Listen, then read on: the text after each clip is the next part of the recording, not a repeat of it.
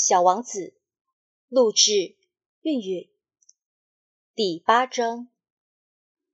很快我就进一步了解了这朵花儿。在小王子的星球上，过去一直都生长着一些只有一层花瓣的很简单的花。这些花非常小，一点也不占地方，从来也不会去打搅任何人。它们早晨在草丛中开放。晚上就凋谢了。不知从哪里来了一颗种子。忽然一天，这种子发了芽。小王子特别仔细地监视着这颗与众不同的小苗。这玩意儿说不定是一种新的猴面包树呢。但是这小苗不久就不再长了，而且开始孕育着一朵花朵。看到这棵苗上面长出了一个很大很大的花蕾，小王子感觉到从这个花苞中一定会出现一个奇迹。然而，这朵花藏在他那绿茵茵的房间中，用了很长的时间来打扮自己。他精心选择着它将来的颜色，慢慢腾腾地装布着，一片片地搭配着它的花瓣。他不愿像虞美人那样一出世就满脸皱纹，他要让自己带着光艳夺目的丽姿来到世间。是的，他是非常爱俏的。他用了好些日子天仙般的梳妆打扮，然后在一天的早晨，恰好在太阳升起的时候，他开放了。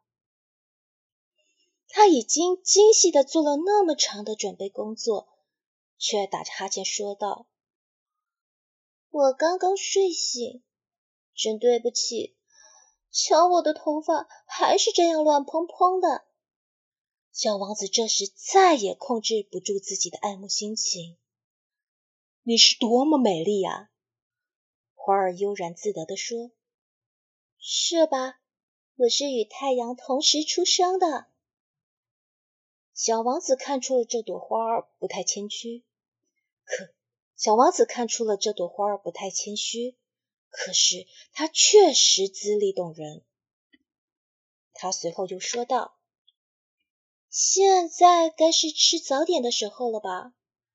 请你也想着给我准备一点儿。”小王子有些很不好意思，于是就拿着喷壶打来了一壶清清的凉水。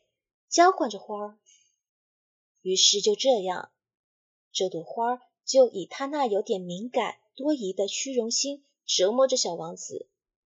例如，有一天，他向小王子讲起他身上长的四根刺。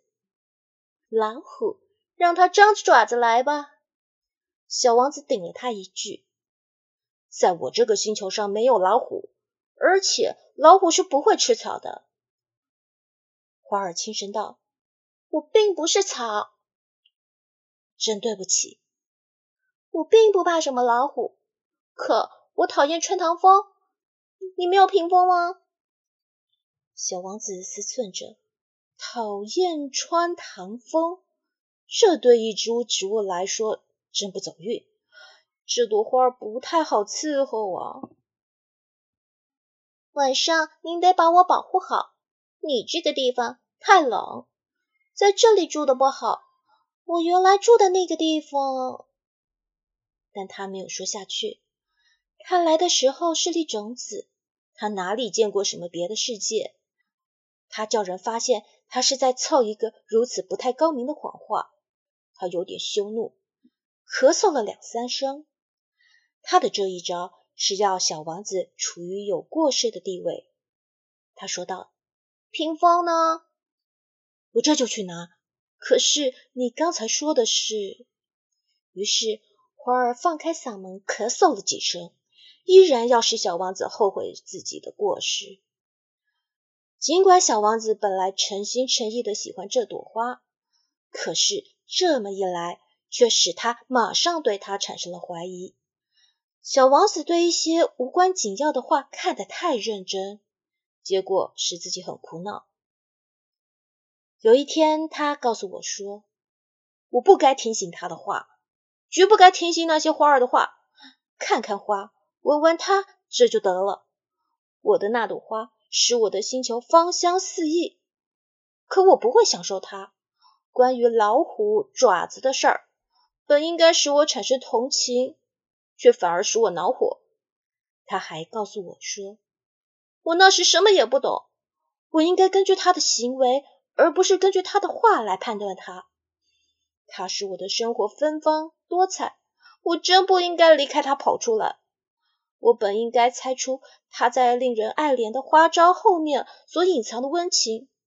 花是多么自相矛盾！我当时太年轻，还不懂得爱他。